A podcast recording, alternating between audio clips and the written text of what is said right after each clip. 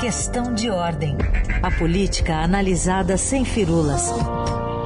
Com Marcelo de Moraes.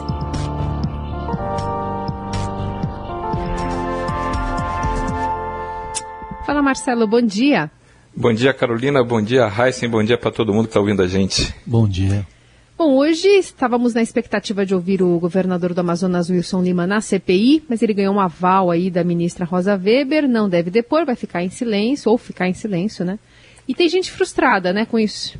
Eu acho que todo mundo ficou frustrado, viu, Carolina? Primeiro que era importante ouvir o governador do Amazonas, se é que ele realmente não vai, né? Que tudo indica que ele não vai comparecer por conta desse, desse, eh, essa liberação que ele recebeu é, autorização que ele recebeu da ministra Rosa Weber para não, não precisar ir a CPI, ou se for, pode ficar calado se quiser, mas tudo indica que ele não vai, mas era importante, porque o, o, o dos principais casos talvez tenha sido a, a maior motivação que a CPI acabou tendo para eh, produzir eh, a sua instalação foi o caso do Amazonas, onde faltou oxigênio e tudo indica que por conta de uma eh, irresponsabilidade do governo federal, no caso do Ministério da Saúde, que foi prevenido que teria esse problema e acabou eh, preferindo ir lá, o ministro Pazuello na época preferiu ir lá e bater bomba a favor da cloroquina. Então, é, é uma frustração, primeiro, porque você não tem essa capacidade de descobrir de fato do governador é, as informações sobre esse caso. E aí tem os dois lados que estão interessados na investigação, cada um com seus motivos,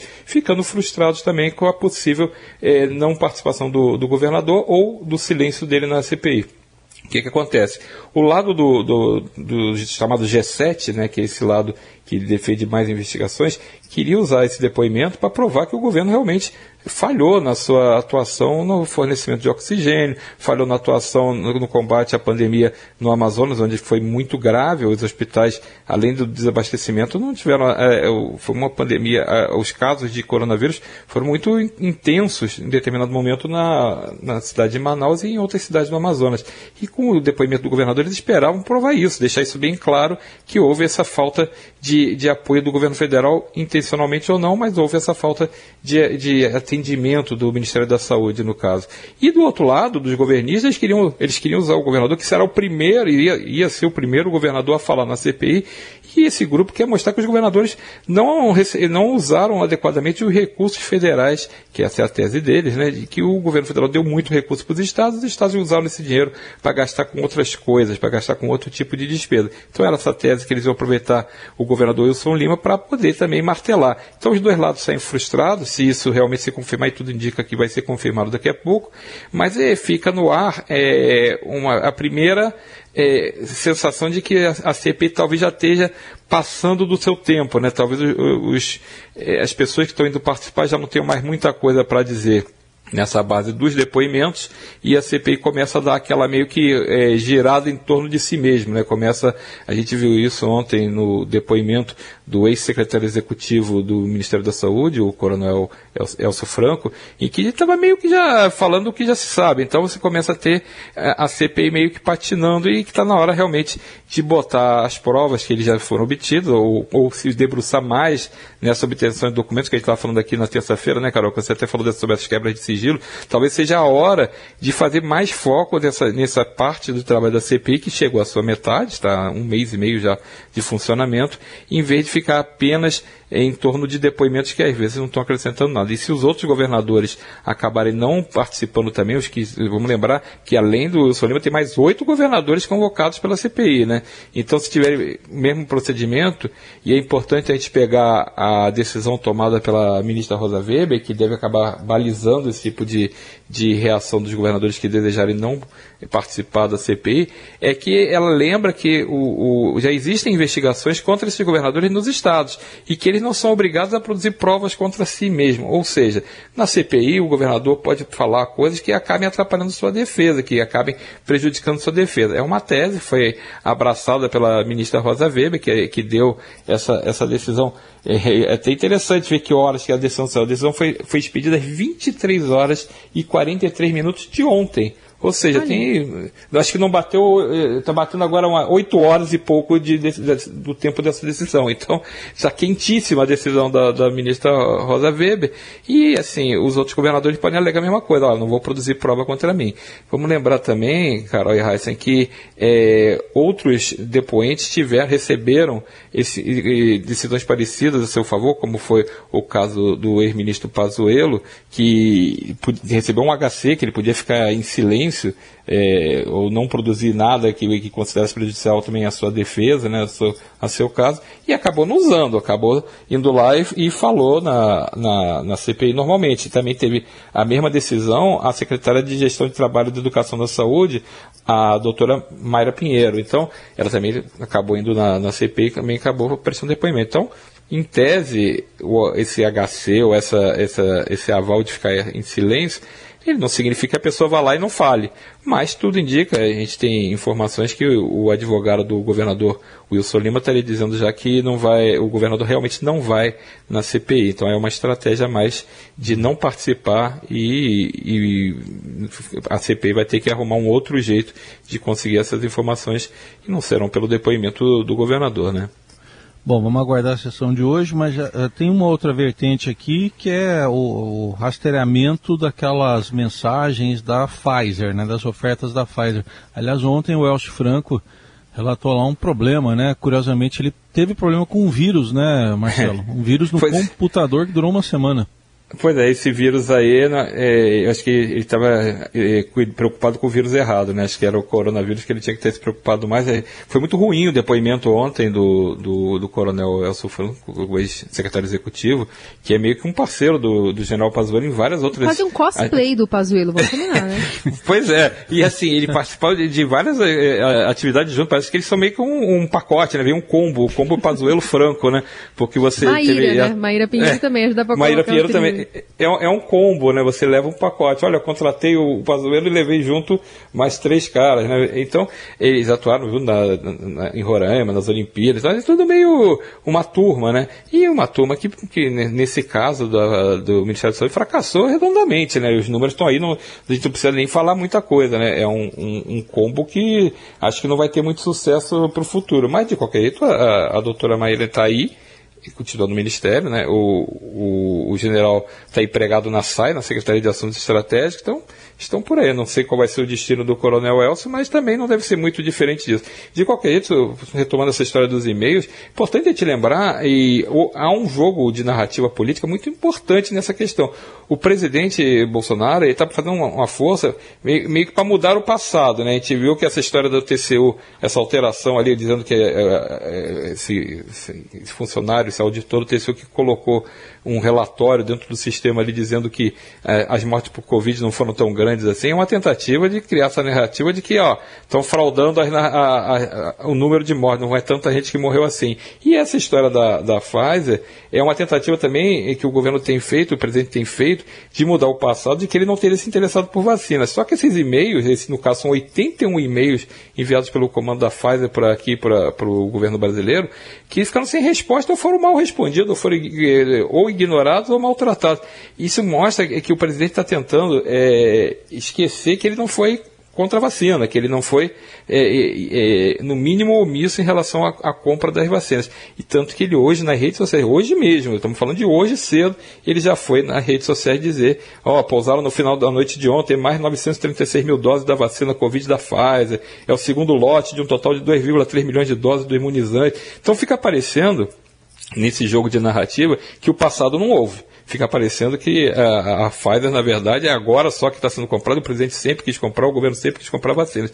Então esse jogo é um jogo estruturado, é uma estratégia do presidente para ter discurso para seus seguidores, para ter discurso para seus eleitores, de que na verdade ele não, essa narrativa de que ele foi contra a vacina não procede. Então é uma tentativa. Parece meio difícil com tantas evidências, e é isso que esse, esse lote de e-mails da Pfizer indica, que é apresentado pelo senador Randolph, que é vice-presidente da CPI, que na verdade teve sim um, a, uma, um, uma, uma má administração, uma má gestão da, de como comprar vacinas. Não foram compradas vacinas que foram oferecidas por preços melhores para o Brasil, poderiam ter sido é, usados é, bem mais cedo do que foram usados, e talvez, eu não tenho muita dúvida sobre isso, é, os números seriam outros se a gente conseguisse, sem dúvida nenhuma, vacinar antes. Então é esse que vai ser o ponto da CPI. vou retomando também essa história do que, que a CPI pode fazer agora, já que os depoimentos começam a patinar, começam a ser mais, mais do mesmo, ou então nem consegue fazer depoimento. É isso que a CPI está começando a, a tentar se organizar agora produção das provas, produção dos documentos que indiquem se houve ou não a responsabilidade do governo federal na, no fracasso do combate à pandemia do coronavírus. Em alguns casos, crime de responsabilidade. Essa é uma suspeita que a CPI está tentando comprovar e que muito provavelmente vai aparecer no relatório do senador Renan Calheiros, indicar que houve crime de responsabilidade do governo ao não comprar essas vacinas. Então, essa, esses e-mails são fundamentais nessa, nessa é, produção da, da, desse, desse, dessa prova, né, que seria a, a mostra que o governo não quis realmente comprar vacinas e está pagando, a população está pagando esse custo com a, a pandemia sendo cada vez eh, prolongada, em vez de estar sendo já amenizada como em outros países. Então, Isso vai ser, a partir de agora, o foco da CPI. E um outro foco, que é só para acrescentar, é a questão do gabinete paralelo, né, que é Sim. quem teria induzido o presidente a fazer esse, esse tipo de ação, né, porque fornecia para ele os chamados elementos para basear essa decisão, elementos mais para lá de furados, né, que se baseiam em teoria em tratamento precoce, remédios que não funcionam, imunização de rebanho, todas as coisas que caíram por terra ao longo da pandemia, né.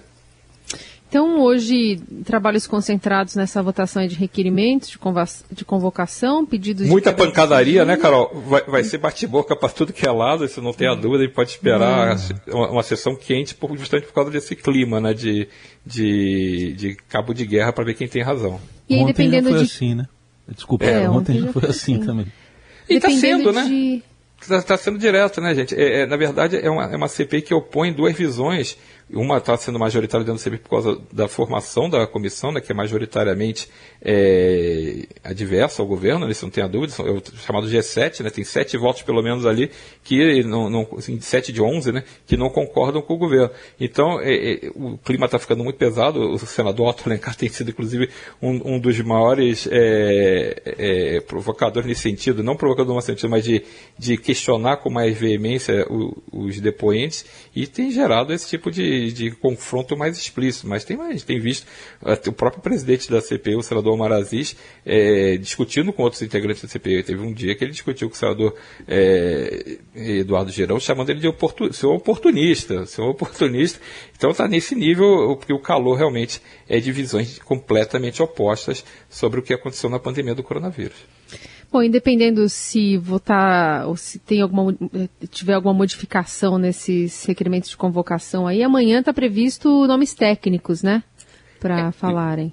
Exatamente, porque tem que começar. É, é, essa parte é a que vai fundamentar o, o relatório, é essa que pode dar os, os, a chamada substância né, do, das investigações. Porque uma coisa é o discurso político, o blá blá blá, do cara ficar gritando ali, ah, eu fiz, eu, eu, o, senhor, o senhor fez isso, o senhor fez aquilo, não, eu não fiz. Isso é um jogo político, é, é muito bom para quem acompanha, né? Vira o Big Brother da CPI, né? como a gente chama, né? Fica, fica uma coisa que dá, dá muito a ibope nas redes sociais, dá ibope para a discussão, mas na verdade não tem tanta importância na hora de fundamentar a, a, a, o texto do relatório. Então, quando Sim. você consegue ter essa parte técnica, onde você fica comprovado, ó, no dia tal eu recebi um e-mail sim, a gente ignorou, ou então no dia tal, não, não é verdade, nós mandamos uma carga de, de remédio para tal lugar. Então, quando você começa a, a, a, produzir a parte técnica do relatório que vai é, dar esse, esse embasamento para o que para sua teoria, né, para sua explicação, para no caso para a suspeita que a CPI está levantando sobre o governo, esses, esses depoimentos passam a ser muito importantes. Mas vai ter um depoimento, pelo menos, que eu não sei ainda se já foi marcado, mas deve ser marcado, talvez hoje defina quando vai ser, que é a questão do gabinete paralelo. A gente tem depoimentos importantes ali, porque, tipo o deputado Ormar Terra, que é considerado um dos principais integrantes desse chamado gabinete paralelo. Ele foi convocado, já foi a decisão de convocar o deputado, tá, já foi aprovada. Agora, é, esse provavelmente vai ser um depoimento muito quente, porque como é que vão se comportar os parlamentares em relação a um colega, principalmente porque ele é do MDB. Então tem vários senadores, inclusive hum. o relator é do MDB, o Renan Calheiros é do MDB. Então vai ser interessante ver como é que vai ser esse tipo de embate politicamente também. E vamos lembrar, a CPI é política, com todos esses descontos que a gente dá, mas ela tem um, um jogo político. Será que Renan Calheiros vai, no colega, um amigo... Vai lançar mão daquele fact-checking que ele tem ali, né? De é, sabe, de botar aquele vídeo, né? dados, né? É. Vai botar aqueles vídeos dele falando, aquela coisa que, tá, que, que, a gente já fica já preparando, assim, vamos ver agora o sujeito falar o contrário do que mas falou. Tem uma desculpa para isso. Pode é. ter uma desculpa, porque ontem ele falou várias vezes, ó, oh, esse vídeo foi mandado por internautas. Ele pode dizer é. que foi tudo mandado por internautas. Mas o engraçado, o é, é que eu acho que no caso do, do deputado Ermar Terra, ele vai provavelmente confirmar tudo que ele tem falado, porque ele tem é. sido é, uma constante desde o início da pandemia. E assim, mesmo com os números não confirmando o que ele fala, é, ele, eu lembro que acho que a, a que chamava mais atenção é que ele previa o fim da pandemia para todo dia. Assim, não, amanhã vai acabar, não, não passa de junho, não passa de julho, não passa de agosto, não passa de setembro. E, e não mudava. Então, assim, eu acho que tem muito mais um jogo feito para narrativa, um jogo feito para redes sociais, um jogo para alimentar a narrativa de que não é nada disso isso, veja bem, vocês não estão entendendo, eu que estou entendendo. Então, assim, eu acho que ele vai provavelmente, mesmo sendo confrontado com vida, ele vai falar que ele não, é isso mesmo, e vai dar uma volta. Ele tem um, uma, uma retórica que parece ser que ele confia no que ele fala. Então, vai ser bem interessante. E a gente também precisa ver hoje, acho que é importante, já, se não houver realmente o depoimento do governador do Amazonas, Wilson Lima, é importante ver como é que vão ser os requerimentos de quebra de sigilos. Vamos lembrar que tem pedido de quebra de sigilo de tudo, para qualquer coisa, inclusive quebra de sigilo do filho do presidente Jair Bolsonaro, o vereador Carlos Bolsonaro. Então, é, é, pode entrar uma, uma, uma, um capítulo novo também dentro da CPI, que é entrar dentro do coração do bolsonarismo. Né? Se você chega a quebrar sigilo de um filho do presidente, a gente sabe que tem desdobramentos políticos importantes. É, é, é, acho que é fundamental a gente acompanhar se isso vai avançar ou se isso vai ficar ali no meio do caminho, ah, vamos de semana que vem a gente vê. E nessa questão também do governador, é importante lembrar que dois dos titulares da CP, inclusive o presidente da comissão, são do Amazonas. Pode ser que tenha uma, um desdobramento político regional, que eles tenham mais interesse em fazer carga na possível ausência do governador ou não. Então, é, também é um detalhe que é, é, importante a gente ver, porque vai balizar é, a, todos esses depoimentos de governadores, né, que era um uhum. lote importante e que o grupo governista criou uma, um requerimento de CPI baseado nisso, na responsabilidade de governadores e prefeitos. Então, se isso aí ficar prejudicado por conta da decisão tomada pela ministra Rosa Weber, é, também é uma, é uma guinada grave ali dentro da CPI, porque você tira de vez é, da alçada da comissão a possibilidade de investigar os atos de, de irregularidade, de corrupção. E vamos lembrar que isso deve ser um procedimento para outros depoentes. Ontem foi aprovada a convocação do ex-secretário de Saúde do Distrito Federal, que, tá, que chegou a ser preso. Então tem muita coisa envolvida. Vamos lembrar que o senador quer disputar a eleição sim, todo mundo quer fazer ali um pouquinho de palanque eleitoral, e você bater num governador, bater num secretário, ajuda também a fomentar debate eleitoral. Né? Então ninguém pode ser ingênuo e achar que estão convocando o governador só para saber o que está acontecendo de, de, errado no Estado. Tem muita gente ali que quer aproveitar para fazer palanque eh, para a próxima eleição de olho na, na urna em 2022. Muito bem, estaremos atentos a tudo isso com a ajuda do Marcelo de Moraes. Volta semana que vem. Valeu, Marcelo. Valeu, Carol. Valeu, Raiz. Bom dia para todo mundo.